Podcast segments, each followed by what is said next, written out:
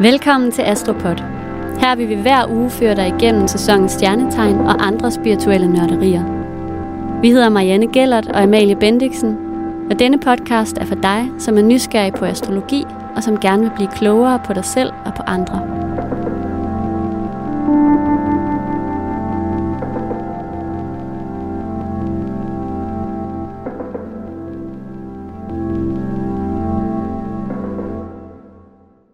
Hej Amalie. Hej Marianne. Velkommen tilbage. Tak. Det er Og godt også at være til dig. ja, tak.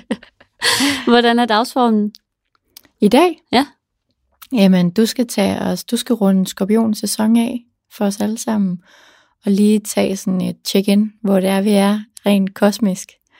Øh, så vil jeg tage folk med en tur rundt i øh, zodiakken, og kigge på planeterne igen, men nu som par.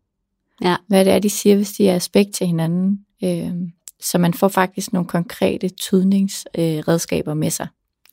Det har jeg personligt glædet mig rigtig, rigtig meget til, det her. Det kan jeg godt forstå. Det, er altså også, det var virkelig også en øjenåbner for mig, da jeg ligesom...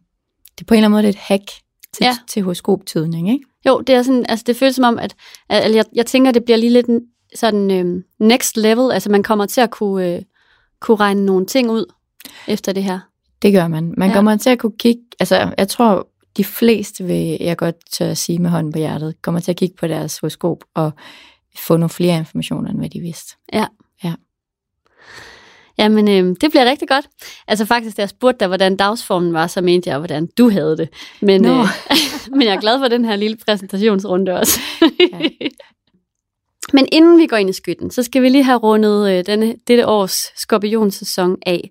Og, øh, og i dag har jeg øh, ikke tænkt mig at tale så meget om, øh, om de sådan kollektive øh, planeter og hvordan de øh, påvirker os lige nu. Det synes jeg egentlig, vi har været sådan ret meget igennem på det sidste. I stedet så har jeg lyst til at komme med sådan en lidt mere... Øh, det kan godt være, at det lyder lidt fjollet, men sådan lidt en, sådan en mere, mere øh, jordnær, hands-on øh, idé til noget, man kan gøre. Og det, jeg har lyst til at fortælle en lille historie først. Det er fordi, jeg har de sidste dage haft en sang på hjernen, som hedder Regnværsdag i november. Jeg ved ikke, om du kender den. Det gør jeg. Det gør du, Den Pia er meget, Rauk. meget fin. Ja. Det er faktisk en af mine yndlingssange. Og øh, det har det været lige siden jeg var barn. Er det rigtigt? Ja, fordi vi sang den ret tit til morgensamling på øh, den friskole, hvor jeg gik. Mm. Og øhm, Den er at finde i højskolesammen. nej, den er Nå. faktisk ikke i højskolesangbogen. Eller jeg ledte efter den her den anden dag. Jeg kunne ikke finde den. Måske i den nye. Okay. Det kan godt være, den er Det med i den nye jeg, version. Ja. Men, øhm, men den er i hvert fald i DGI-sangbogen, og de andre skolesangbøger kan man finde den. Ja. Nå, men, øh, og man kan også høre den på Spotify. Pia Rauk har sunget den der. Men øhm, i hvert fald, så er det en virkelig fin sang, som jeg altid har på hjernen i november. Og, øh, og for noget tid siden, så fik jeg en, øhm, en besked fra en af mine gode gamle venner, som jeg ikke har snakket med i 100 år, Morten, som I faktisk begge to kender, både Nå, dig. Amalie og Mathias. Og, øh, og vi taler ikke så meget sammen mere, fordi jeg bor langt, vi bor langt fra hinanden, og jeg har fået barn og alle mulige grunde. Ikke? Øhm, men han sendte mig øhm, lige præcis den her sang et, med et link til øh, hvad hedder det, Regnværsdag i november med Pia Rauk på Spotify. Og så øh, en rigtig sød besked Og, så, og, om, at han tænkte på mig, fordi Og- han havde hørt den sang tilfældigt. og uden at han vidste, at han det er ved, din det yndlingssang. tror jeg ikke, jeg har sagt til ham. Nej, det Nej, tror jeg ikke, jeg har sagt. Ej, men det er jo Morten lige ned i julesokken. Ja, det er det faktisk. Han er jo det dejligste menneske på jorden. Ja, han er virkelig sød. Og jeg blev så glad, at jeg simpelthen måtte fælde en tårer og direkte gå ind og sætte det nummer på. Og så blev jeg enig med mig selv, om jeg faktisk bedre kunne lide at synge den selv, fordi jeg, synes, jeg synes ikke lige, sådan, den udgave, den var sådan vildt. Ej, den er meget fin. Men øhm, nå, det skal heller ikke handle om det. Men i hvert fald, så, så fik det mig bare til at tænke på. Først så var det det der med sådan, vigtigheden af at øh, læse poesi, og vigtigheden af at synge, øh, både for dig selv, men også sammen med andre. Så en kæmpe opfordring øh, til det, tænker jeg. Det er den ene ting. Det andet er øh, det der med at øh, skrive en sms, eller endnu bedre et brev, hvis man, øh, hvis man har overskud til det, til en gammel ven. Altså en, som man ikke ser til daglig, men som man lige... Øh, altså bare sådan en, en kærlig tanke. Det fik jeg lyst til sådan at, at sende videre ud i universet til alle. Altså, øh, der er noget over den her november måned, ikke? I forhold til at sådan mindes og...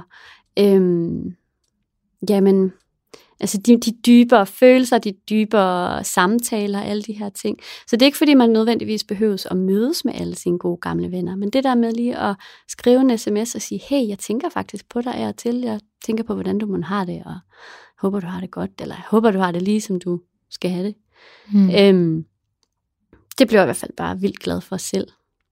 Og så, øh, ja, så lige, en lille note til sidst til den der sang, vil jeg have bare lige lyst til at knytte, at, øh, at da jeg var lille, Altså, det var min yndlingssang, men jeg forstod aldrig helt, hvorfor det var det.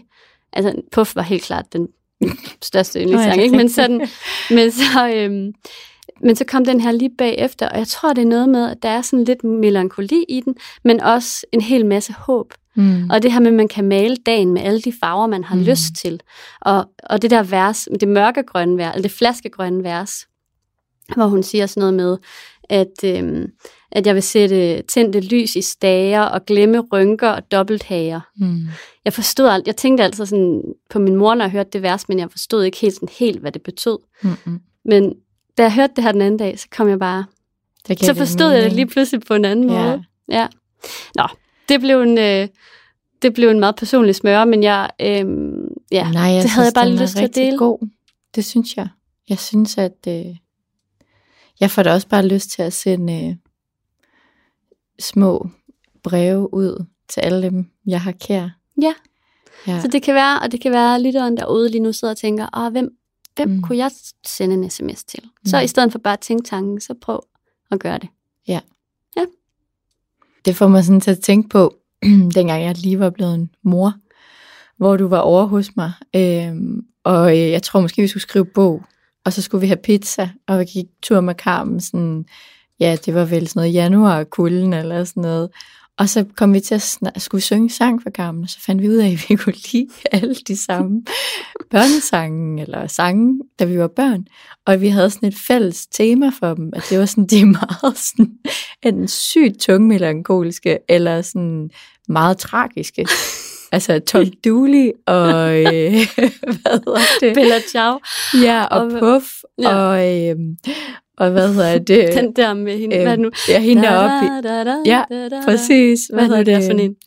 Øhm, langt oppe øh, i Norges kyster, der bor en enkemand og sådan noget, ikke? Og det er hende her, der drikker det rene gift. Ja, fordi hun ikke kan få sin elskede. Ja, hun skal have en købmand. Forfærdeligt. Oh, ja, ikke? det var Også, en af mine yndlingssange. Virkelig ved at græde lidt der med et par lunkne pizza i hånden og en baby. Men altså, men måske det er også derfor, vi er på stråle, ikke? Jo. At øh, livet behøver ikke kun at være sødt. Nej, røde roser. Nej, vi kan godt lide tung fyldt chokolade. ja, ej, det var bare, det var, ja, vi har været nogle bizarre børn, men også nogle søde nogle. Ja, det tænker jeg også. Ja. Jeg har også taget en øh, krystal med til i dag, og øhm, jeg sidder her med den i hånden, og det er faktisk en lavasten i den her omgang. Og det er en, jeg har fået Ej, af min søster. Skorpionsk. Ja, det er meget skorpionsk, synes jeg. Det var også derfor, jeg tog den med. Altså bare sådan det her, jamen lige præcis, altså det med vulkanen, ikke? At øh, billedet af den her sådan, over jorden, og når alting fred, og fuglene synger, og så nedenunder så bulrer og brager det, og lige pludselig går det i udbrud. Det synes jeg var meget sådan, øh, symbolsk for skorpionens sæson, så den vil jeg tage med. Og jeg har fået den her af min søster, hun har selv taget den med hjem fra Island, og ja, den betyder virkelig meget for mig. Og det er jo sådan en virkelig fin øhm, sten, synes jeg, altså en meget porøs sten, sådan set, øhm, som jo er blevet til af øh, ved ekstrem varme og tryk. Øhm, og den korresponderer både med ildelementet og med jordelementet. Øhm, og det her, altså det her med, at den kommer sådan helt dybt inden fra jordens indre, altså helt inden fra livmoren, ikke? Og så, og så når, når den ligesom møder overfladen, så bliver den til, øh, så størkner den. Og det synes det er, det er bare så fint, altså når den møder den ydre verden, så bliver den... Får den form? Ja, så får den form. Ja. ja. Det er lidt ligesom ascendanten. Ja. Det Eller rigtigt. ikke ascendanten, det, det lyder mærkeligt, men altså sjælen, der siger man jo, at det er derfor, at ascendanten er så uhyre vigtig. At det er det øjeblik, at vores sjæl får en krop. Ja. Altså det er den, der bliver lemliggjort, og ikke får en fysisk form i verden. Ikke? Ja. Det er der, vi træder ned på jorden første gang. Det er smukt. Ja.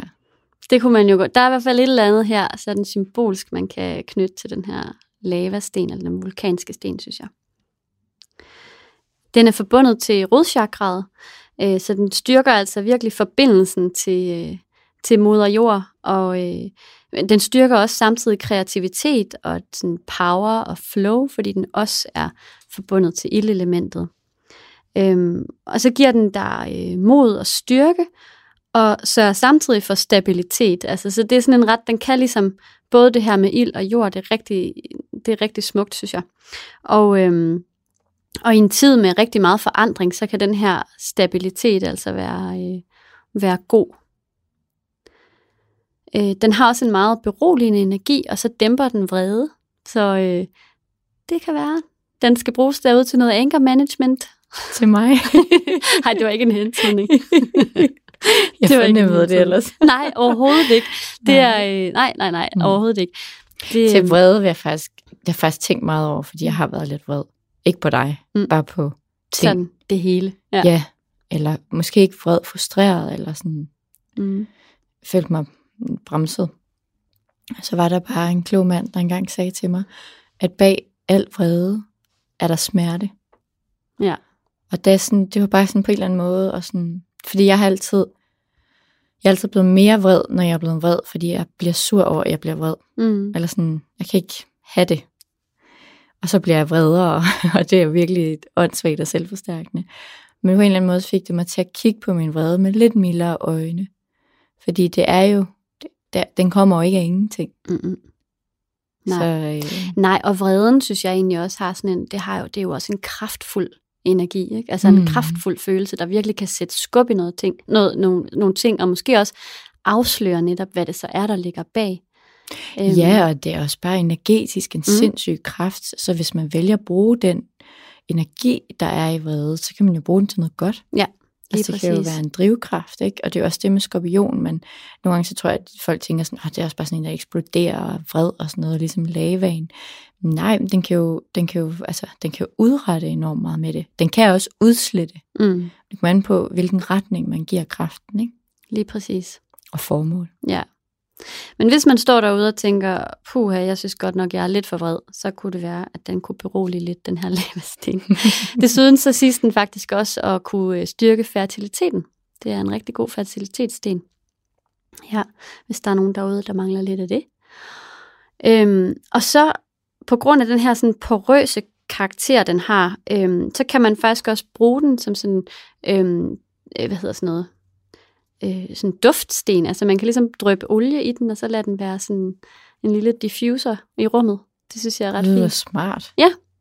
Det er nemlig ret smart. Der kunne man jo også bruge nogle laven, altså lavendelolie for eksempel, som er også er beroligende, og have den stående sådan i soveværelset, eller hvor man nu har brug for, for lidt ekstra. Ja, så øh, det er altså en kæmpe anbefaling herfra. Jeg ved ikke, hvor man får dem henne, medmindre man sender sin søster til Til Island. Island. Nej, jeg tror, man kan anskaffe sig den. Ja. Ja, Den er virkelig, virkelig smuk. Og et godt budskab. Tak for det. selv tak.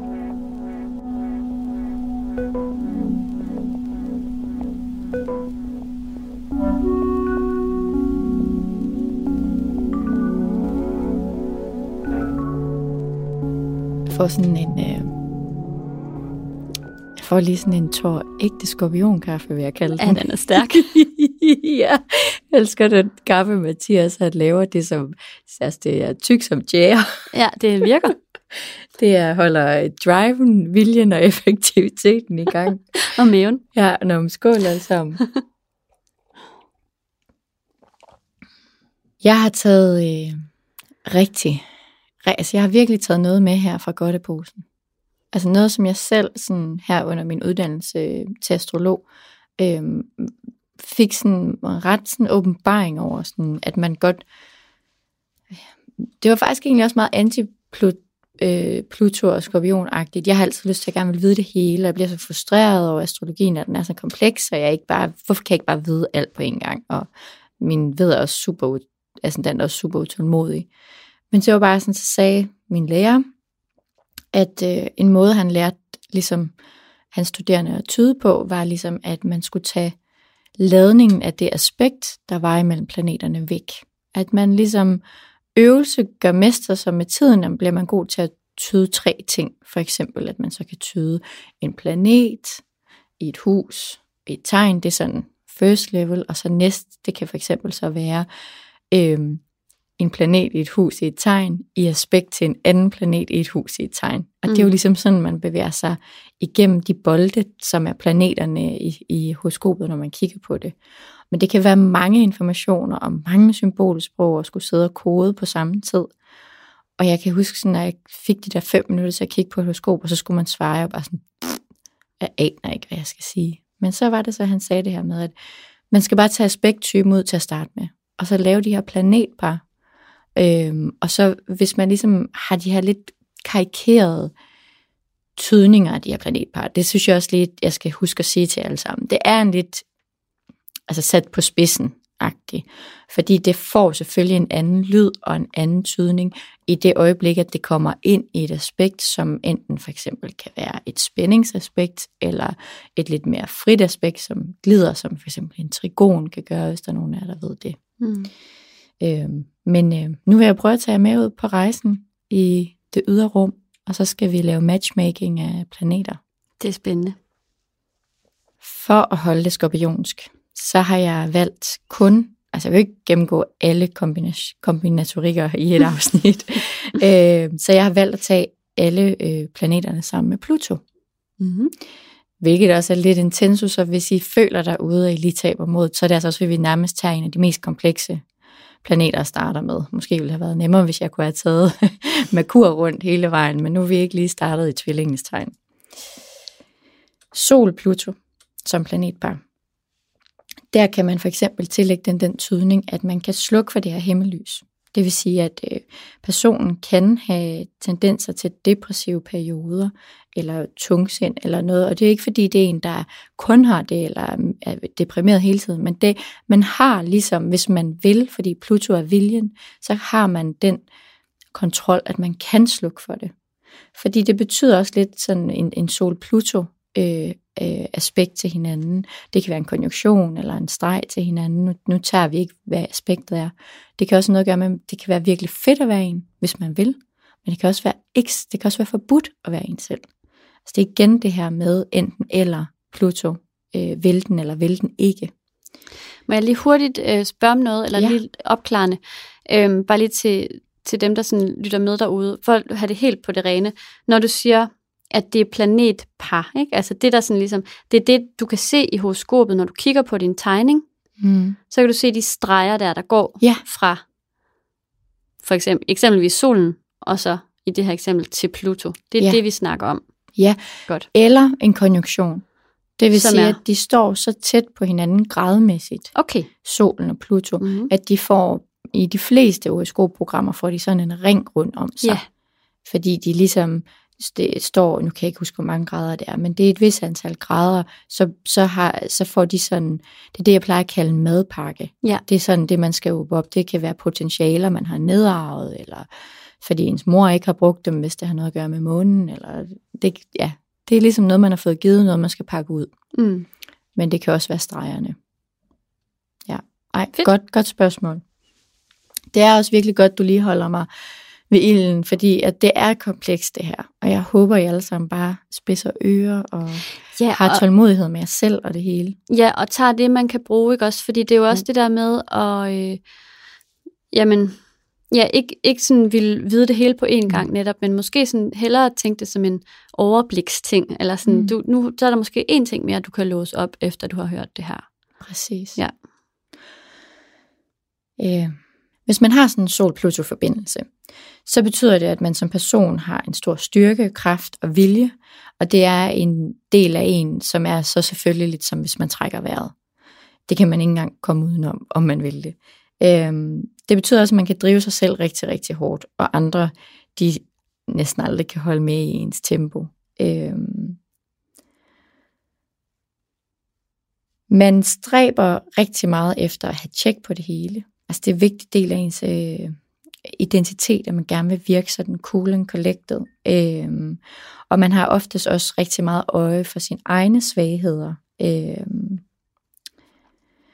nogle gange kan det faktisk ligefrem være svært at se solen, fordi at, at Pluto ligesom kan lave sådan en solformørkelse, hvis mm. den vil det. Men det okay. kommer igen sådan, det er et meget aktivt valg, hvis man har sådan en, det, hvor at man ligesom skal træde ud af noget, eller træde frem. Man skal finde sin bevidsthed frem, ikke? Altså virkelig hive det der ting op for mørket, ikke? At tænde lyset hos sig selv. Øh, hvis ikke at, at, at Pluto skal komme og lægge en eller anden form for skygge over sig, ikke? Øhm,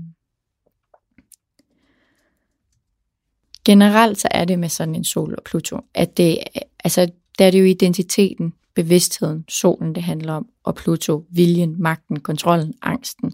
Og der handler det ligesom om at øh, forstå de to, hvad de gør ved hinanden. At den ene, altså man kan ligesom finde ud af, når man kigger på skobet, er det Pluto, der har pladsen, eller har solen i det her udviklingstrin fået lov til at træde ud af skyggen, hvis man, hvis man kigger på en tydning af sig selv eller mm. en anden. Ikke? Bagefter så kommer det andet, himmel, lys, månen, følelserne, hjemmet, familien, som ikke er solen og kernen og identiteten. Og hvis månen den står sammen med Pluto, eller er i aspekt til det forbundet på en eller anden måde, så øh, kan det tyde på, at der for eksempel har været en dominerende mor, øh, og det behøver ikke at have været af ondsind, at den mor har været dominerende. Jeg ser rigtig tit sol, Pluto, øh, nej, måne, Pluto, undskyld, øh, hos kvinder, som faktisk øh, har et barn, som måske har nogle, ikke vanskeligheder, det vil jeg ikke sige, men bare nogle, øh, en større opgave her på jorden end andre mennesker. Så de egentlig gerne vil hjælpe, men den hjælp er blevet til en dominerende faktor. Mm. At den ligesom, at, at, øh, at det er den, der styrer, hvad den anden skal føle og gøre, og fordi den jo egentlig gerne vil afhjælpe. Ja. Så jeg vil sige, hvis man sidder derhjemme og ser det i sit barns horoskop, så er man altså ikke en dårlig mor. Der er ofte sin forklaring på de her Pluto-ting. Det, det, men det er ofte et udtryk på, at opvæksten har været måske lidt manipulerende eller dominerende, eller moren. Øh, og man bliver i hvert fald som person med sådan en placering allergisk over for manipulation. Man kan igen også have øh, et anlæg, det havde jeg at sige, men man kan have en tendens til at godt kunne for eksempel blive deprimeret eller lidt tungsind, fordi man igen har et mulighed for at slukke et himmellys. Mm. Altså det kan være lige så øh, vildt at slukke solen, som det kan være at slukke månen. Altså for, slukke for sig selv eller slukke for sine følelser er begge to nogle. Altså ikke at tillade sig selv undertrykke sine følelser, kan også give det her tungsind. Ikke? Mm. Og nogle gange kan det jo måske være, fordi ens følelser så er ekstra øh, intense, fordi de også står sammen med Pluto. Ikke? Jo. Øhm,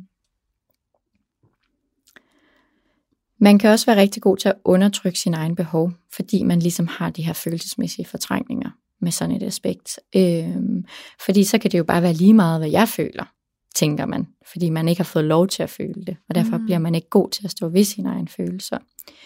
Øhm, men ja, øh, det er generelt set et kontrolleret følelsesliv med begrænsede udtryksmuligheder. Altså det er Pluto, der ligesom vælger, om du vil eller ikke vil udtrykke dig følelsesmæssigt det, øh, du kan have svære oplevelser, som har krævet en grad af følelsesmæssig lukning, ikke? altså hvor de her fortrængninger er kommet af. Øh, det kan også igen være den her meget stærke binding til moderen, som er meget markant og på sin egen måde dominerende i familien. Ikke? Og øh, øh, som jeg sagde, så kan det også være den manipulerende styrende på en anden slags måde, hvor den er sådan er gemt bag en eller anden form for hjælpsomhed og forkælelse det kan være begge altså manipulerende mødre, eller hvad man kan sige. Ikke? Ja. Øhm, dog så vil mennesker med sådan en placering oftest få et øh, radikalt ændring af deres syn på familien. Altså der er på et tidspunkt, hvor et, man skal tage et aktivt valg. Sådan er det altid med Pluto. På et eller andet tidspunkt, så kan man ikke længere. Og så bliver man nødt til enten at klippe navlestrengen, eller altså så skal man ligesom vælge. Altså det er viljen i Pluto, ikke? Jo skal man vælge sine følelser, eller vælge, hvordan følelsen til familien skal være. Eller, ja. ja.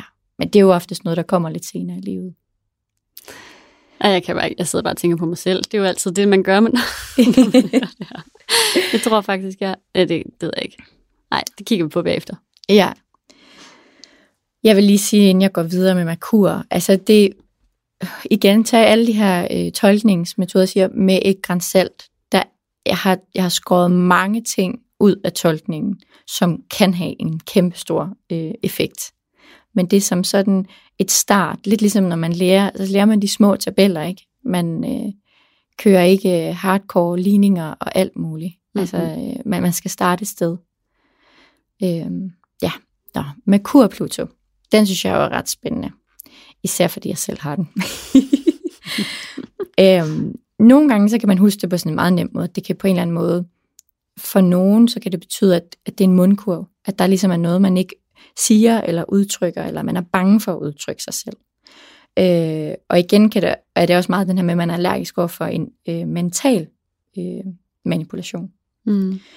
Men omvendt, så er det jo som Pluto, at hver gang jeg siger, at det er noget, den ikke vil, så kan det også være den omvendte tydning i et horoskop, fordi det er Pluto vil eller ikke vil. Hvis den omvendt vil, hvis man aktivt går ind og vælger Pluto til i Merkur, så bliver det en anden slags person. Så bliver det nemlig en, der er meget stærk overbevisende taler og tænker, og en, der har evnen til det dybsindige tænkning ud fra den her ønske om at komme ind til sandheden. Øhm, det er også en, der for eksempel har en evne til at forske, udforske eller efterforske andres konklusioner. Så det er, hvis man ligesom tænder øh, for viljen, i stedet for, at det er noget, den ikke vil. Ikke? Jo. Man plejer også tit at sige, at øh, der kan være sådan en indadvendt og en udadvendt type med den her. Øh, og det, det er små eksempler, men det kan for eksempel være, at den indadvendte kan være sådan lidt, nej, jeg er dum, jeg ved ikke noget, altså intellektet, Merkur og sådan noget, og så Pluto vil ikke. Øhm, og så kan det her være sådan en dejlig forsvarsmekanisme for den her person, fordi hvis man ligesom har sagt nej til alt fare, eller sagt, at man selv er dum, så, så kan man ligesom ikke blive holdt til ansvar for noget som helst, og så er man ligesom fri for at tage fejl. Mm. Omvendt, så kan det også være den udadvendte person, der har den her, som så er umulig at diskutere med, fordi de altid gerne vil have ret. Det er slet ikke mig, den sidste. Ej. Ah. Men øh, uanset hvad, så ligger der også en vældig mental styrke med bevidsthed om, at viden er magt i den her øh, øh, aspekt. Og altså en virkelig stor mental fokuseringsevne, som kan grænse til ensporethed. Det er Pluto, der er den ene øjet, ikke? Mm. Øh, sort-hvid. Øhm, og i hvert fald oftest også det der med, at man gerne vil vinde en diskussion. Og ellers så kan man også tige, fordi man ved, at den anden, den alligevel bare ikke ved noget. Ja. øhm, og så er det også det her med, at de personer, der har den her placering, gerne vil vide alt, eller i det mindste alt om et emne. ja. Men altså, det er jo, altså rent pæ- pædagogisk kan man sige, Merkur er intellektet, viden, tænkning, tale, mm. indlæring, øh, altså hvor man fralærer ting, og Pluto er det her med at ville, ikke ville, Mm. sluk, tænd, forstørre, magt, kontrollering, jo mere kontrol, jo mere angst. Ikke? Ja. Hvis man så lægger de to sammen, så kan man ligesom se. Og så skal man jo, ud fra den her smøre, jeg lige har sagt, så finder man ud af, ved at gå videre. Men man kan ligesom måske, især hvis man kigger på sig selv, er det lidt nemmere at se, Nå, hvad er de her dele? Ja, fordi hvad, hvad gør man så? Så kigger man jo ligesom på, altså så kan man kigge på, øh, hvor Merkur og om, om man har sådan en, hvad det, om man har sådan et planetpar med, med Merkur og Pluto for eksempel. Mm. Og så handler det ligesom om, at man skal tage, gøre op med sig selv. Har jeg, altså vælger eller vælger ikke, eller sådan, hvordan er min kommunikation det sted, hvor jeg er i livet lige nu, eller, altså, eller hvordan? Jeg kan i hvert fald, altså hvis, man, hvis jeg prøver at bruge mig selv som eksempel, det er nogle gange det nemmeste, ikke? Øhm, min Merkur Pluto har i hvert fald gjort sig sådan, at det er en konjunktion. Så det er ikke noget, det der med, at jeg bare er rigtig god til at tale og tænke, og jeg kan komme langt, og jeg kan virkelig drive den, og alt sådan nogle ting, øh, og jeg kan vide om alt, og jeg har en kæmpe fokuseringsevne og et overblik, og alt sådan noget. Det, det, det er jo først noget, jeg sådan har skulle vælge til. Det er ikke noget, der givetvis altid har været sådan. Øh, øh, øh, på den måde. Øh, jeg, øh, jeg har også haft perioder, hvor det har øh, været sådan, at jeg ikke tog sige noget. Altså fordi jeg jo ikke havde lyst til at være dum. Ja, mm. altså den der omvendt, ikke? Mm. Altså sådan, at jeg var bange for at være dum, eller jeg var bange for ikke at sige det rigtigt, så var det nemmere ikke at sige noget. Mm. Og så blev jeg faktisk lidt presset til at skulle begynde at tale rigtig meget, øh, på grund af nogle lærere. Mm. Øh, og så gjorde jeg det, og så fik jeg også skyld for det. Og det var sådan, det var faktisk sådan, øh, det har altid sådan virkelig prikket til lige præcis det der sted i mig. Fordi det var sådan, hvornår det ene godt, og hvornår det andet dårligt, eller sådan, og, og, og altså nu handler det så også noget om den næste placering, for jeg har også en Venus-Pluto. Okay. Øh, og det har noget at gøre med lavt selvværd, så den har selvfølgelig også noget mm. at sige, at den står i konjunktion med min Merkur og min Pluto. Okay. Så den kan ikke tolkes, altså min Merkur og Pluto kan ikke komme uden min øh, Venus og følelsen af værdi. Ikke? At, Okay. øh, at, at nogle gange har jeg følt, at det mest værdifulde ved mig, det var min evne til at kommunikere, og om andre gange så har jeg følt, at det var det, jeg var aller dårligst til. Mm. Ja. Hvis det giver det mening. Ja, jeg synes, det giver mening. Altså, det, giver, det er jo det der med, at man skal se, ja, øh, se det i sin, i sin helhed også, ikke? At det er, Jo. sådan, det er svært at pille enkelte elementerne ud, og så, altså det, er jo, det, han, det handler jo om fortolkning i, i mm. sidste ende, ikke? Så det er jo Mm. også, det er bare super spændende at få åbnet op for. Jo, men man kan se, hvis man ser sådan nogen, for eksempel en sol Pluto, så det er det meget typisk nogen, der kører sig selv ekstremt hårdt. Det kan man meget hurtigt konkludere. Ja. Og man kan også meget hurtigt sige sådan, at det er også nogen, der måske på et tidspunkt i livet kommer til at knække, Mm. fordi de øh, skal blive bevidste om det. De skal blive bevidste om, det her det er noget, de gør. Øh, og det ikke er måden, man kan leve på Ja. for evigt. Ja, og øh. hvis man Øh. har en måne Pluto, så skal Mm. man på et eller andet tidspunkt gøre op med sin Familie, familie eller og mor. Og, ja, okay, ja, klip det giver totalt det kan god man mening. godt.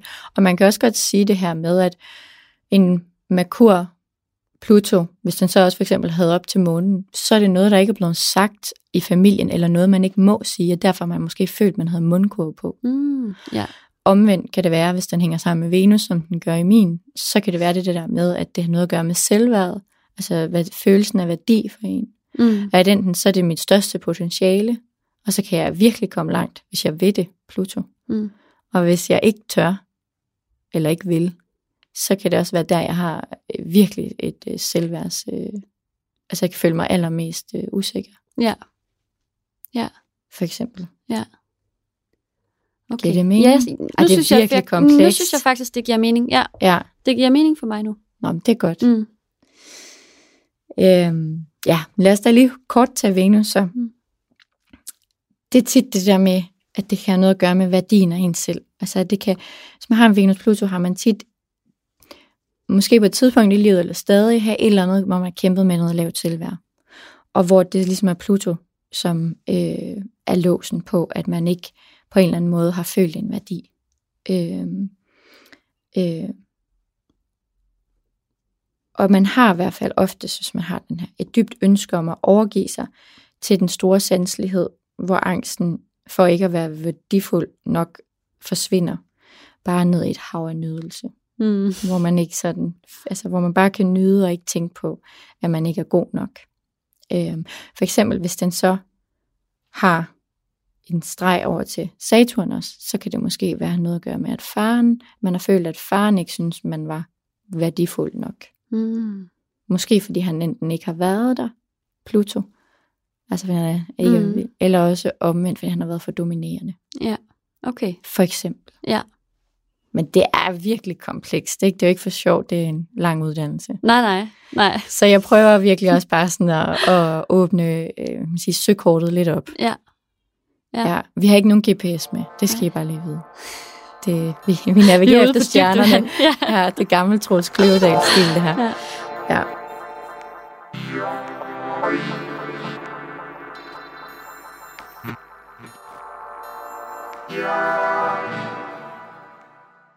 Mars øh, og Pluto, det er nok mere den der, hvor man lidt har et talent for stress, som jeg kom til at sige Ja. med solen. Ja.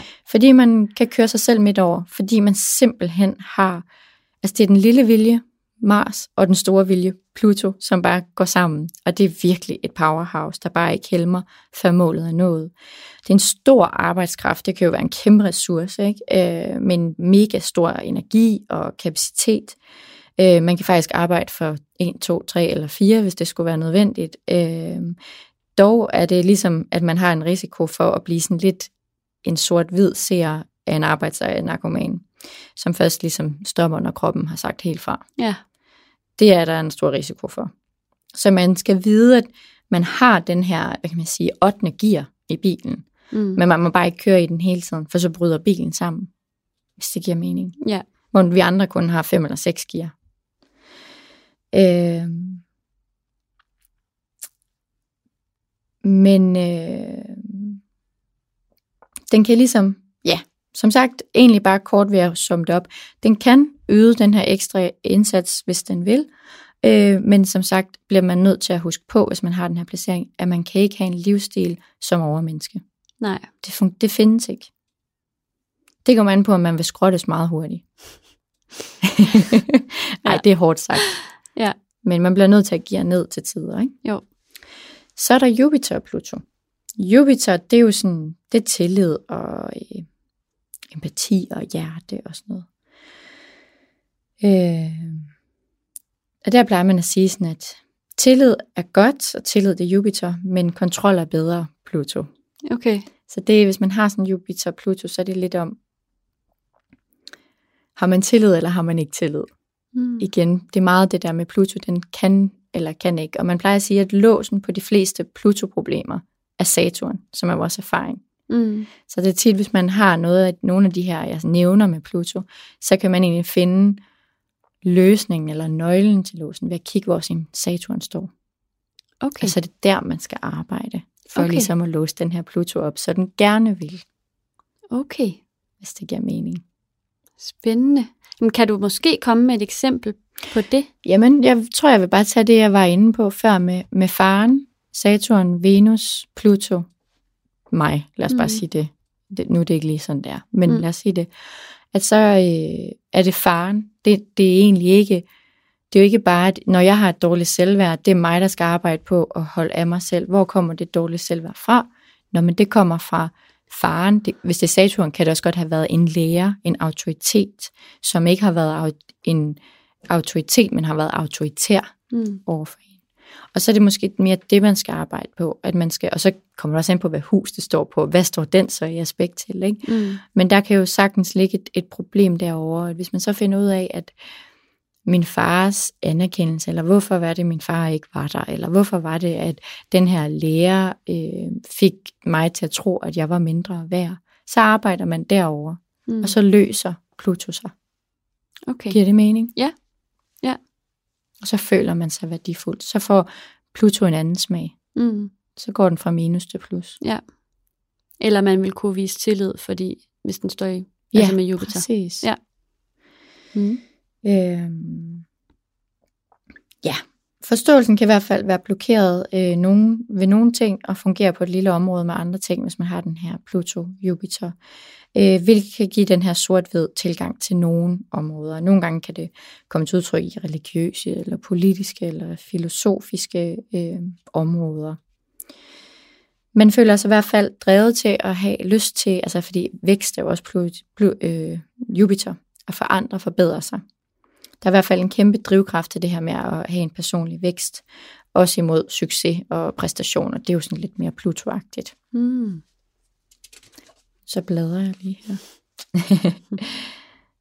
øhm, det kan også have noget at gøre med, fordi at Jupiter også er glæde, øh, at den her sådan, øh, etiske skilleevne kan ligesom gøre, at den bliver sat lidt ud af funktion, øh, og så er man bange for at være glad eller fri eller spontan. Det er også en meget Jupiter-agtig følelse. Tænk Ja. på skytten, ikke? Jo. så hvor Jupiter hersker. Øh, ja, så derfor så kan det give den her tab af livsglæde og lyst og tillid til andre mennesker. Men det kan også give omvendt trangen til at se ting hudløst ærligt for at kunne forstå dem og tage altså bestik af dem. Ikke? Mm. Så kommer vi til Saturn og Pluto. Det er jo rigtig spændende. Ikke? Mm. Mm. Øh, det kan betyde, at der har været en dominerende far, eller at faren har været undertrykt. Øh, det er oftest en person, som ikke bryder sig så meget øh, om autoriteter, øh, da det, der har vist sig at skulle være en god øh, autoritet, blot har været autoritær. Og øh, derfor så øh, vil nøglen til det problem være en god lærer, eller en god autoritet, eller en, en god øh, faderrolle, eller øh, altså sådan en, man ser op til. Mm. Som, fordi når man ikke er en god autoritet, men autoritær, så er det oftest fordi, man føler, at, at der er nogen, der er klogere end en. Man føler sig troet. Så kommer man til at være autoritær. Ja. I stedet for at være en, Sådan en, magt, en, magtmisbrug. ja, en autoritet mm. er jo en, der viser vejen på en respektfuld måde. Ja. Øh, hvor man kan lære af det ved at mm. se op til den person. Og man giver øh, mulighed for, at folk også kan lave deres egne erfaringer. Men man vil vejvise dem, uden at bestemme Ja. kontrollere. Øh, ja, men i hvert fald så øh, handler det jo om valg, det er Pluto, konsekvenserne, det er Saturn. Øh, så kan man ligesom sige sådan, at øh, man kan kigge på det på den her måde. Jeg vil et eller andet, det er Pluto, der siger et eller andet, du vil, eller du kan mærke, du vil. Så kan så Saturn den spørger, har du forudsætningerne for det? Er det realistisk? Det er jo den her stenbukke Saturn, mm. ikke? Sådan, og øh, også i forhold til tiden. Hvis den ikke er inde, det er igen Saturn, det er tiden, så må man vente. Ja. Øh, nogle gange, så kan det også have noget at gøre med det her med, at for eksempel øh, den her undertrykte far, eller den dominerende far, kan også gøre med, at folk øh, har øh, bliver sådan lidt grænseløs på en eller anden måde. Fordi at, at øh, Saturn jo har grænser, og hvis, hvis det er, at øh, Pluto ligesom bestemmer, at det vil man ikke, så har man øh, øh, måske haft tendens til at overskride mange grænser. Og det kan være rigtig svært at finde de her grænser igen, hvis man først har overskrevet dem. Mm. Beklager sig, hvis det er lidt tungt, men vi er, vi er snart ved vejs ende, kan jeg fortælle. det er også det, jeg nogle gange har tænkt over, hvor vi har valgt Skorpionen som vores øh, premiere øh, sæson, at det var, øh, jeg har virkelig også skulle øh, have hovedet siddende lige mellem skuldrene, fordi at øh, man skal holde tungen lige i munden. Ja. Ja, det skal man, men jeg synes virkelig, det er spændende. Altså, og det er jo virkelig en... Øh det ved jeg ikke. Jeg, jeg er i hvert fald meget motiveret for at sådan dykke ned i mit eget horoskop. Jeg håber, at lytterne har det på samme måde derude. Og så kan det godt være, at man bliver mere forvirret, men altså, jeg, jeg tænker, at det alligevel lagrer sig et mm. godt sted. Jeg tror i hvert fald bare, at man skal starte med sådan, det kan være, altså, man, man skal ikke være bange for at tyde helt forkert. Jeg synes især, hvis man ikke øver sig på andre. Mm. Hvis man øver sig, eller i hvert fald kun på nogen, man kender godt, hvor man godt kan sidde og stole på, at den, man spørger, svarer ærligt igen. Ja. Men ellers så start med en selv, fordi der kan man godt mærke, når man hører de her tillægsord og sådan noget, så mm. hvad, hvad, hvad resonerer, når ja. jeg kigger på mine egne placeringer? Det synes jeg i hvert fald er altid en rigtig god start. Ja. Og ikke bare øve sig på kendte mennesker, det kan man også godt, men dem kender vi jo ikke i virkeligheden. Det er bedre mm. at øve sig på nogen, man godt kender. Det er det. Nå, så kommer vi til Uranus. Vi skal helt ud. Vi er snart ude ved Kuiperbæltet, helt ude ved Pluto, ikke? Det bliver koldt og mørkt, men det er også derude, hvor at, øh, der er plads til store armbevægelser. Mm. Fordi Uranus er jo bare en trang til frihed. Men en Pluto-Uranus kan være en ekstrem trang til frihed. Det kan også omvendt være en angst for frihed. Øh, det handler om at skulle vælge friheden, altså Pluto-valget, Uranus friheden. Ikke? Men så bliver man også nødt til at skulle vælge øh, ansvaret. For man kan ikke få frihed uden ansvar. Selvom at det er der mange, der gerne vil have. ja. Og det er der, man bliver nødt til igen måske at kigge på sin Saturn, ikke? som er ansvaret. Ikke? Fordi søger, øh, man søger i hvert fald friheden med den her placering, men man er også lidt bange for den. Øh, en god idé er, hvis man har den her placering, så kan man spørge sig selv, hvad vil man bruge den her frihed til, man søger? Øh, og der øh, kan man ligesom begynde at så kigge på Saturn for at løse sin Saturns opgave. Så får man højst sandsynligt også den frihed, man ønsker, eller omvendt, så man ikke er så bange for den frihed, mm. hvis man har den her placering. Øh, det er også en god ting at altid huske at spørge sig selv, når man ønsker sådan en frihed. Vil man egentlig gerne være fri for noget, eller vil man gerne være fri til noget? Ja. Øh, og hvad er konsekvenserne af de valg for den frihed? Så ja, det er det, er det som en, en Pluto-Uranus mere eller mindre groft sagt handler om. Okay. Så har vi Neptun og Pluto. Og der, øh, undertrykker man og kontrollerer øh, det irrationelle. Øh, det kan være svært, men hvis man går ind i det, så vælger man det ligesom til, og så øh, kan det være, at man bliver farlig for andre. Med det mener jeg for eksempel, at vi kan tage det spirituelle. Det har været sådan en ret kollektiv ting, den her Neptun i Pluto. Nå, okay. Ja. Øhm, hvor at hvis man, man undertrykker ligesom alt det, man kan mærke, alt det, som bliver, altså en, den her ekstra intensitet, den her ekstra øh, intuition, man får, og den her ekstra øh, psykiske forbindelse, eller altså alt det, man kan sense, sanse øh, gennem Neptun, øh, med den her ekstra kraft, Pluto på. Og så lukker man ned for det, fordi det er farligt, ikke? Og hvis der man åbner op for det, og det er sådan, man får ro på det, så bliver man bare farlig for andre, ikke? Fordi mm. hvem er du så? Hvad er det, uh, hvad er det du kan? Ja. Øh, men altså, ved man ligesom tager et ansvar for det her irrationelle, man går og mærker, så undertrykker man det ikke længere, så kan den her angst forsvinde. For det er også noget, der tit sådan har gør med lidt en sådan, fordi at Neptun er nervesystemet, det kan også gøre sådan lidt en angst, når der sidder en Pluto ovenpå. Okay. Øhm, øh, misbrug kan også nogle gange ses her. Altså alle former for misbrug. Alkohol, Mm. stoffer, så videre. Okay. Fordi Neptun er det der med at døse hen og forsvinde, og så er øh, Pluto på en eller anden måde et forstørrelsesglas, eller en eks, ekstrem af det, ikke? Jo. Øh, kan det også have noget at gøre med. Ja. Ja. Så øh, har jeg faktisk taget en enkelt dværgplanet med. Ja. Bare taget Eris med. Ja. Det er jo den her øh, øh, Søvses datter, ikke? Øh, som kastede æblet ind med gudinderne op øh, på Olympien og sagde til et bryllup, jeg kan ikke huske, hvem det var blandt, men så skrev et eller andet på sedlen, at hvem er den smukkeste? Øh, og så udbrød der krig Ja. blandt de der. Så det er sådan en, der virkelig er, Iris hun er en, der vil ind til sandheden, og vil afsløre ting på en eller anden måde. Øhm, og man kan sige, at en Eris Pluto kan betyde, at man er blevet løjet for, omvendt at sandheden er blevet undertrykt i en eller anden forstand i ens liv. Okay. Jeg synes bare, den er ret spændende. Jamen, det er den også. Ja. Den er meget spændende. Men jeg skal nok komme mere ind på den. Øhm, og så kan man jo selvfølgelig ikke have en Pluto-Pluto. Nej. Det findes ikke. øh, men øh, for der er ikke to Plutoer. Der er kun en enkelt.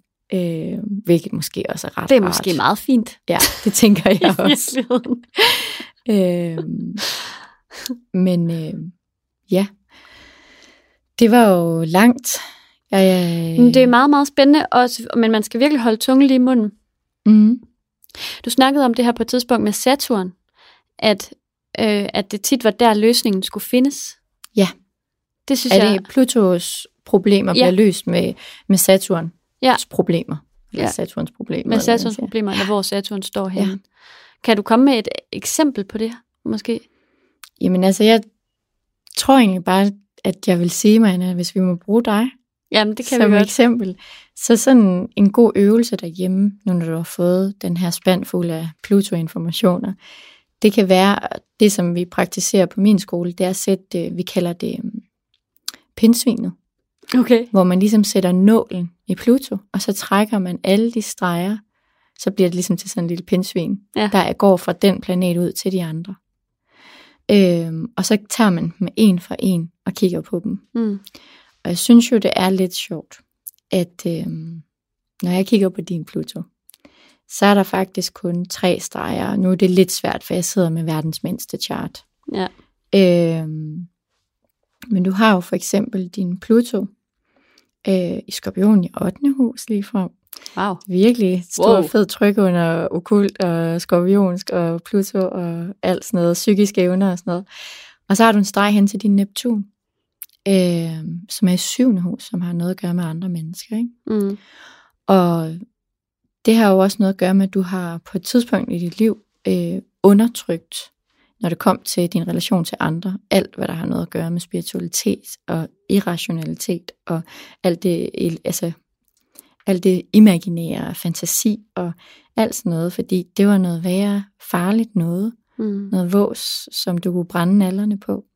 Men hvis du omvendt øh, tør øh, tage det på dig, tør tage ansvaret for det, så vil der falde en masse angst fra dig. og du vil kunne bruge det til en kæmpe force og nå enormt mange mennesker. Så vil du komme rent spirituelt ud til rigtig mange mennesker. Altså, det gør mig jo lidt rørt, det her Ja. faktisk. Du har også noget med, med, øh, ja, med din sol og Pluto. At enten har det været helt forbudt at være dig, så har du ikke været helt rigtig. Øh, og så har du ikke vidst, hvad du skulle. Eller også så synes du faktisk, at det, altså, der er i hvert fald blevet nødt til at blive taget et, et aktivt valg om, at det er fedt at være dig. Mm. Øh, men til tider kan der komme en måneformørkelse, eller en solformørkelse, skulle jeg nok nærmere sige, som måske kan få dig tilbage i det her med, at øh, du har lyst til at gemme dig, mm. ikke at være dig. Øh, men, øh, men du skal vide, at hvis du bruger Pluto og vælger den til, så, øh, så er det bare fedt at være dig. Ja. Så det handler om dit indre lys, dit hjertelys, det er bevidstheden. Tænde lyset i dig selv. Ja. Ja, og den står jo selvfølgelig, det er din sol i tyren, så det er jo også noget at gøre med tyren at gøre, altså mærk dig selv, vær den du er, øhm, ja, øh, det der øh, er vigtigt for dig, relationer, sanselige. sanselige, mm. ja, æstetiske, alt det der, du godt kan lide. Ja. Du har jo også med månen, ja. så måske Jeg tænkte meget på det, da du snakkede om det der med ja. månen. det kan jo være et ømt sted at gå ind for ens ja. familie. Ja. Øhm, du kan jo have haft en kontrollerende, lidt manipulerende, dominerende mor, øhm, som højst sandsynligt har gjort det fra et kærligt sted. Jeg tv- tvivler på, at det er de fleste mødre, der gør sådan noget Mm. fra et ukærligt sted. Men det, det, det har været noget med, at hun har følt, at hun skulle passe på dig og vide, hvad der var rigtigt og bedst. Og så er det blevet til, øh, altså så er hun også blevet overskygget af Pluto. Og derfor er det blevet til sådan en, øh, altså en kontrol og en magt og en Mm. bestemmende, altså sådan, øh, i stedet for, at det har været en vejviser. Ja. Øh, ja. Uha, min kære, søde, elskede mor, hun har faktisk fødselsdag i dag. Er det rigtigt? Ja, hun er skorpion. Ja. Ja, og det er... Jeg elsker hende utrolig højt, men ja, meget af det, du siger, det... det øh, ja, der er genklang. Ja. Det er der Men jeg kan jo se, altså nu står din Saturn for eksempel, altså jeg vil sige, det er virkelig svært chart, jeg læser på, det må jeg altså alle sammen lige have mig. Men den står i syvende hus, ikke? Eller hvad står den i? Jeg tror, du kan zoome lidt ud, hvis det er. Jeg har bare lige zoomet ind på det. Nå, jeg tror, jeg sagde, du havde Pluto i skorpion i 8. hus, der havde du i 6. hus. Sorry. Nå, okay. Men, øh, men du har Saturn i hvert fald i 7. hus, og det vil jo så også sige, at du har jo også et eller andet med, at din erfaring bliver jo opnået også iblandt din relation til andre. Mm. Og deri tror jeg måske, at jeg kunne forestille mig, hvis du tænker på det med din mor, og det med dig selv, din sol, og, øh, og måske også det med din spiritualitet, at det kommer igennem, altså låsen på de Pluto-problemer ligger så i din erfaring med din relation til andre mennesker. Ja. At det er igennem dem, at du, øh, om det er parforhold, venskaber, fællesskaber, eller et eller andet, du indgår i, så er det der Det er der, at det du bliver healet. Bliver, ja, eller i hvert fald, at du får redskaberne. Ja. Det behøver ikke, det kan jo, altså, øh, det er andre mennesker, der kommer til at give redskaberne. Ja. De relationer, du danner til folk. Ej, Malle, det er jo simpelthen en øh, astrologisk session for åben mikrofon, det her. Det er meget sådan... Øh, altså, jeg har lyst til at sige alle mulige ting, men jeg har også lyst til at gøre det, når mikrofonen er slukket. Mm. Og det er ikke, fordi I ikke gerne må lytte med derude. det er enormt Men personligt. det er meget, meget, meget personligt, fordi mm. det er jo Mm. ligesom, altså, det, altså, der er bare nogle ting, der sådan resonerer på den måde. Kender I det, hvor man sådan får kuldegysninger? Mm. Altså, hvor man sådan ved helt ind i sjælen, okay, der er noget her. Mm. Og det er bare enormt spændende. Ja, så altså, wow, tusind tak. Det, jeg bad om- et eksempel, det fik jeg. Ja. Jeg håber også, at de andre kan bruge det til noget, jeg selv. ja, det håber jeg også.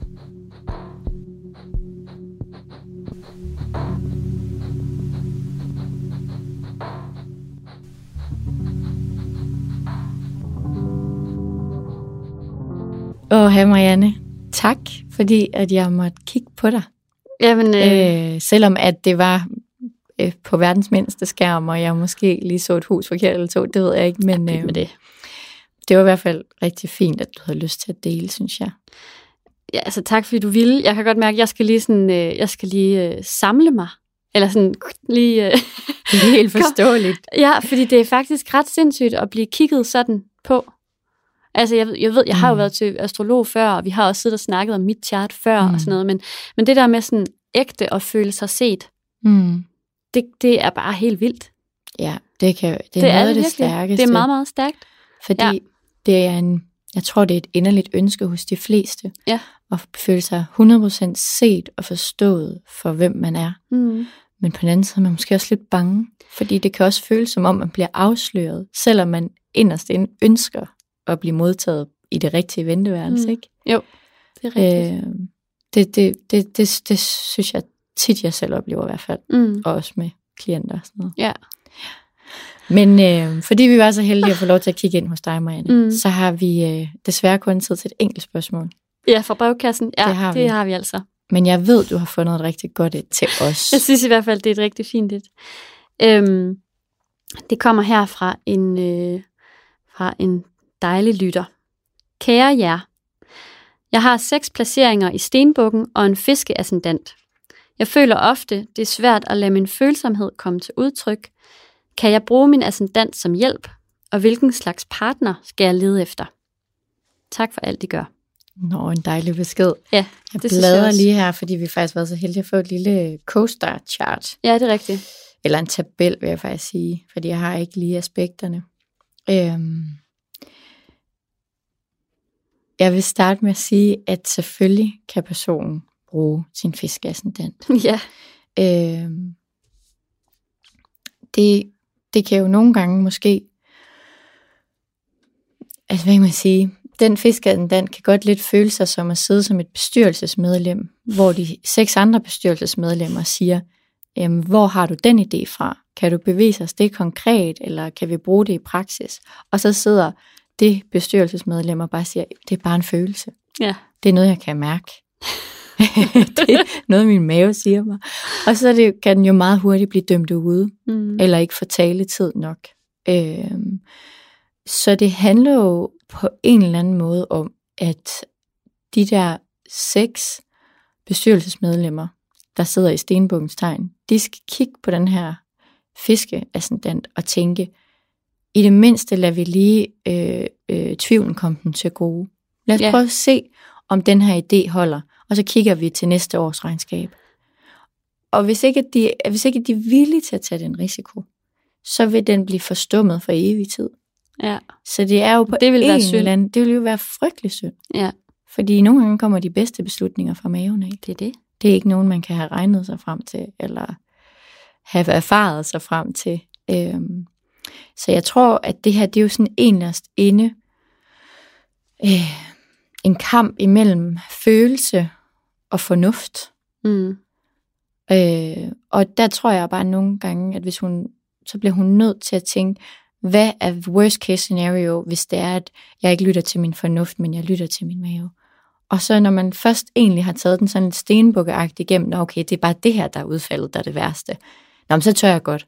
Og hvis den fisk så vinder den ene gang, så kommer den med i Så har statistikken man hos de seks bestyrelsesmedlemmer. Ja, Ja. præcis. Til næste års regnskab. Ja. Og det tror jeg vil være, øh, vil være vejen frem. ja, det tror jeg også. For det er svært bare at sige, at du skal bare lytte til den. For den er jo undertal. Ja. Ja. Det er rigtigt. Det var et virkelig godt billede. Men der blev faktisk også spurgt om partner, ikke? Nå ja, ja. Øhm, og der sad jeg lige og kiggede på, Mm. at, øh, at det faktisk er helt fantastisk i forhold til den her fiskeascendant. Fordi hendes Mars står i tyren, Ja. og tyren og fisken. ja, de har det dejligt. De har det så dejligt. Ja. De har det bare så dejligt. Åh, oh, ja, ja. Dem synes jeg er et rigtig godt match. øhm, så jeg tænker jo faktisk, at finder hun en tyre-agtig partner, Ja. så kunne det faktisk være, selvom at den også har det rigtig dejligt, tyren sammen med stenbukken, Mm. Så kunne, tror jeg faktisk, at tyren vil appellere mere ind til ascendanten, Ja. og måske kunne hjælpe den lidt på vej. Selvom at den jo også er en jordnær, praktisk, konkret, øh, ja. rationel tænkende ja, ja. type. Men der er alligevel lidt, der er den der Venus. Ja. Venus-Neptun, ikke? Altså fra Venus fra tyren og Neptun fra fisken, ikke? Ja. Og ikke kun den der Saturn med, hvad har jeg lært? Jeg har rørt kogepladen, den var varm. Af, det gør jeg ikke igen. Ja. Ja, Rapport. den lidt mere drømmende, sansende. nydende, sansende. Ja, ja. ja. Og, ja. og fisken ønsker jo bare at blive, føle sig elsket, ikke? Ja. Og tyren vil bare gerne have, at der er nogen, der... Elske. Ja, den vil gerne elske, men den vil også gerne have nogen, der tør vedkalde sig ja. kærligheden, ja. ikke? Øhm, og stenbukken er også romantisk anlagt. Ja. Når den først ja, ja, sådan helt kommer med dig, så giver den aldrig ja. slip. Nej, det er rigtigt. Ja, ud at finde tyr, eller noget tyragtigt. Ja, det er et rigtig godt råd. Ej, det var to, jeg håber, I kan bruge det. Ja, det håber vi meget på. Fra en fiskascendant til en skorpion-quiz. Ja. Vi bevæger os vi i vandelementet. vi kan jo ikke komme udenom den. Nej. Altså, vi har haft indtil videre statsoverhoveder, altså øh, statsminister mm. i Danmark. Vi har haft milliardær. Så har vi haft øh, skuespillere i serien Friends. Og nu skal vi til rapper. Nå nej. Nej, Malle. Jeg synes også, det oh, jeg kommer virkelig sådan, jeg er virkelig du kommer på udbanen. Jeg ved ikke noget som helst om nogen rapper. Nej, jeg ved Ej, det godt. det så Jeg sidder til den mest folk-agtige indie-pige, øh, og har bragt øh, East Coast rapper. Ej, jeg ved ikke engang, om det er East Coast. Skal jeg lige kigge ned hernede? West Coast. Ja, det tror jeg ikke engang ud til Nej, men ved du hvad? Vi tager en hurtig quiz, og så kan du få, få lov at forklare, hvem de er. Nej, kom med det. Lad os se, om jeg... Nej, jeg har valgt nogen, du kender. Oh. Ja, okay, vi prøver. Hvilken af disse rapper eller rap-kunstnere øh, er skorpion? Mm. Er det Drake? Ham ved du godt, Ja, jeg ved godt, hvem Drake ja, er. det er godt. Mm. Kendrick Lamar, ham Mm, ved du ham også ved også godt, hvem er. Eller er det Tyler, the Creator? Ham, Ham ved, ved du også også. godt. Ja, ham Ja. ved jeg godt, hvem er. Øhm, skorpion.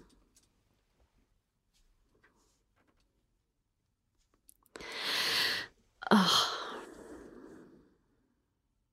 Hmm. Ej, det ved jeg simpelthen ikke. Åh, oh, Malle.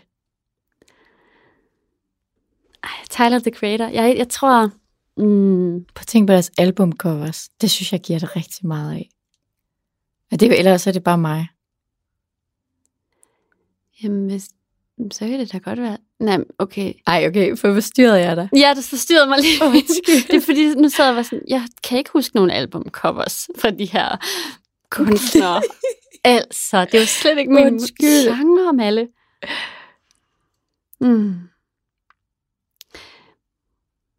Ja, okay. Jeg... Mm.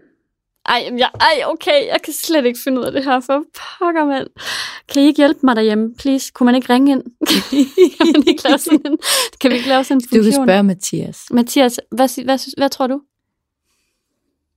Altså, min, min første indskydelse var Kendrick Lamar. Din var Kendrick Lamar. Ja. Hvad var din første indskydelse, Maja? Tyler, the Creator.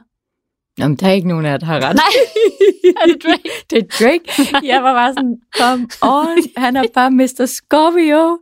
Eller i, min, i mit univers er han psyko-Scorpio. Okay, hvis jeg kendte ham lidt bedre, så... Jeg ved ikke, hvordan han For det første, hans albumart er meget Scorpio, synes Okay. jeg. Hvordan, Øhm, hvordan ser det ud? øh, jamen, øhm, nu har han lavet den der med de der gravide emojis. Det ved jeg ikke, om er så Scorpio. Men det er igen sådan meget sådan den der sådan, øh, øh, hårde kontraster og sådan noget. Men hans tidligere album, det var den der sådan øh, betonagtige, spaceagtige bygning i de der grå-hvide farver. Øh, Ja. nej. Nej, det, det ringer Nej, ikke en klokke. nej, ingenting. Nej, det gør jeg synes også bare hans look Ja, Scorpio. det kan jeg måske godt ikke se. hans veltrimmede, knivskarp skæg er der, og så mørke øjne, der bare kan kigge lige igennem dig. Øh, og så, øh, men så føler at han er sådan den der Scorpio lover. Ja. Snigende, dyb, intens. Traumas, eller ikke traumatiserende, transformerende. Traumatiserende. Nå. Ej, men Ah. Kendrick er tvilling. Ja, okay. Virkelig. Ja. Ja, Det der, ja. Ja. Det synes jeg faktisk giver meget god mening. ja. Og så synes jeg jo, det der giver mest mening, det er Tyler, the Creator. Hvad er han? Han er fisk. Åh, Mega kreativ. ja. Mega out of the box. Øh, Ja. Ja, okay. Også okay. Hans måde at klæde sig på, og Ja. også igen hans album. Det er noget meget mere sådan fisket, eksperimenterende. Ja. Ja, okay. Ej, men altså, jeg har slet ikke lyst til at være med i den her quiz mere. Øh. Nej, men det er jo også, nu skal vi på, at det er jo nemt at være mig og sidde og sige det her. Jeg, har jo, jeg ved det jo. Det er jo ikke, øh, altså sådan, det er jo mig, der har fundet på dem, så det er jo sådan, så jeg er jo også nødt til at tænke over det, ikke? Det, det lyder som om, jeg er meget sejere end jeg er. Åh, ja. Ej, men det var en virkelig, virkelig god quiz. Hvis jeg nu vidst, havde vidst mere om, øhm, ja, om de tre, det kunne jeg godt have tænkt mig at brillere lidt med. Mm. Min rigtig gode veninde Line, hun er ekstremt fan af Tyler, the Creator. Jeg tror, jeg kommer til at få slag for det. Hun er også stor fan af Kendrick Lamar. Også Kendrick Lamar, ja. Ja. Det er hun virkelig. Jeg tror, jeg får slag for ikke at have øh, kunnet svare i den her quiz. Så Ja. ved hvad, det er Det kan være, øh, det er en læring. Nu er det, det another er, life. Ja, og nu er det min tur til at lave quiz til dig næste gang. Og det glæder jeg mig til. ja, det gør jeg også.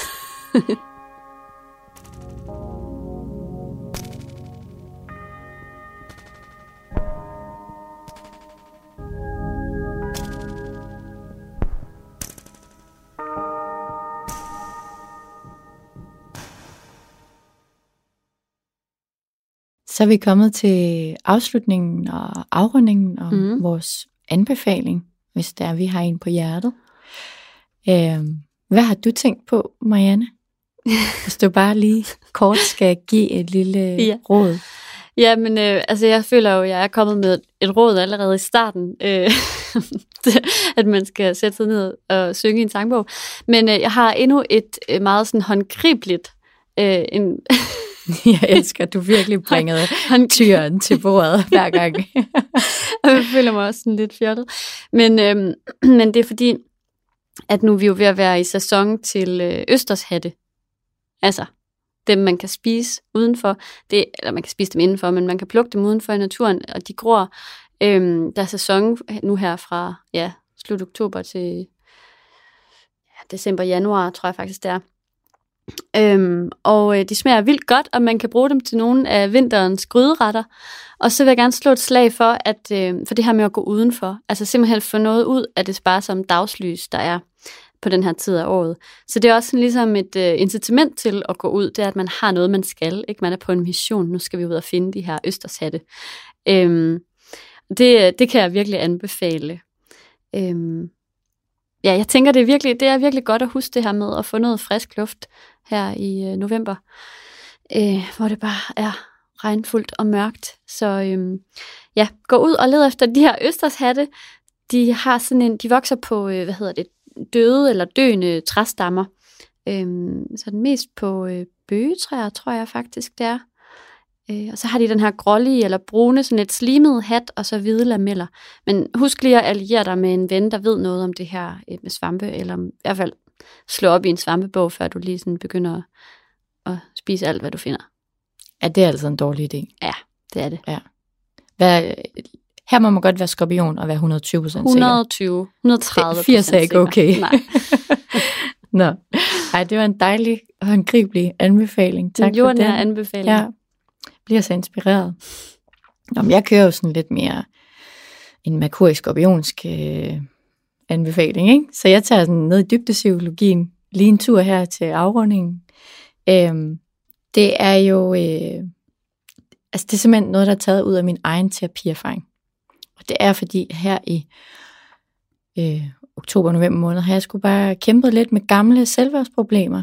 Øh, gået for meget op i, hvad andre synes om mig, og alt sådan noget. Så jeg er blevet ramt af nogle åndssvage øh, katastrofetanker og negative tankemønstre og sådan noget. Og så var det, jeg lige øh, ville øh, tage øh, en lille gammel redskab op af hatten. Og det er lavkagemodellen, kaldte min psykolog den. Ja. den er øh, tilknyttet den kognitive tankediamant. Til dem, der ikke kender den, så er det ligesom, at man får en tanke, ofte en tunnelsyn eller en katastrofe eller en negativ tanke, øh, så, øh, tænker, altså, så tænker man på den, og så begynder man at tro så meget på den, at det bliver til en følelse, at den kommer til at dominere alt, fordi den bare kører igen og igen. Og når den bliver til en følelse, så ender den med at blive til sådan, altså at det er sandt, at det ikke længere bare er noget, man tænkt, åh nej, kunne det være sådan her? Øh, og så kommer man til at handle efter den. Derved bliver det sådan en ond tankespiral, som bliver sådan lidt en selvopfyldende profeti. Og så ruller man bare længere og længere ned i det her, den her tunnel af katastrofetanken. Og det, som lavkagemodellen så kan, det, øh, det er, at øh, man øh, tager sin negative tanke og stopper den i diamanten, og så siger man, kan jeg bare tage 10% af min lavkage? At det ikke er 100% rigtigt det her. Fordi det er jo den der følelse af, at det bliver ægte, at man tænker, hvis jeg ikke får 12 i dansk, så dør min far. Ej, jeg ved godt, det lyder lidt voldsomt, men det er sådan noget med, så min far vil gerne have, at jeg præsterer, og jeg vil gerne leve op til det, fordi så elsker han mig mere, og så finder man ud af, at det hele sporer meget dybere, end det er. Hvis man bare hele tiden kan tænke sådan, nej, folk holder ikke op med at høre Astropod, fordi jeg har sagt smask. Mm. Eller et eller andet åndssvagt. øh, så bare det der med at kunne tage 10 af, så bliver det ikke længere til en, en øh, så bliver det ikke til øh, resultatet. Så er det mm. ikke sandheden. Så er det ikke sådan, hvis du smasker, så er der ikke nogen, der gider at høre det. Øh, og det kan være ret hårdt at leve med den der med, at man ægte tror på det. Mm. Og hvis man så kan tage 10, så øver man sig næste gang, så tager man endnu et lag af lavkagen. Så er det måske 20 procent. Så man bare så kan tænke sig ned til 20 procent. Så man er så sej, man kan komme måske sådan tage 30 procent af. Hvis man kommer ned i en 60-70 procent, så bliver de her ubehagelige, angstfyldte tanker faktisk til at være øh, nogen, man kan være i stue med. Det er en virkelig, virkelig god anbefaling. Så det er min lille lavkage. Det var en virkelig god anbefaling. Den vil jeg i hvert fald tage med mig. Rigtig meget. Og jeg synes, det er så dejligt med de små smaskelyde der. jeg laver dem selv. Ja. Det er meget svært at lade være. tak fordi I derude igen den her dejlige søndag har givet dig lyt på os. Vi er enormt taklige, øh, taknemmelige over for, at I lytter med. I kan også støtte os ved at subscribe, øh, like, skrive en anmeldelse i iTunes, gå dele. ind og ja. dele den med din ven, kollega, kæreste, familie. Øh, gå ind og følg os på Instagram på Astropod Podcast. Øh, ja, tryk på alle knapperne, ja. så øh, er der i hvert fald meget mere Astropod til dig. Og så er der jo kun at sige, at øh, næste gang er det skyttens sæson. Ja. Og der tager vi jer ind i øh, lyset i mørket, julelysets fest, optimismen og Jupiters land. Juhu! Vi høres ved. Hej. Hej hej.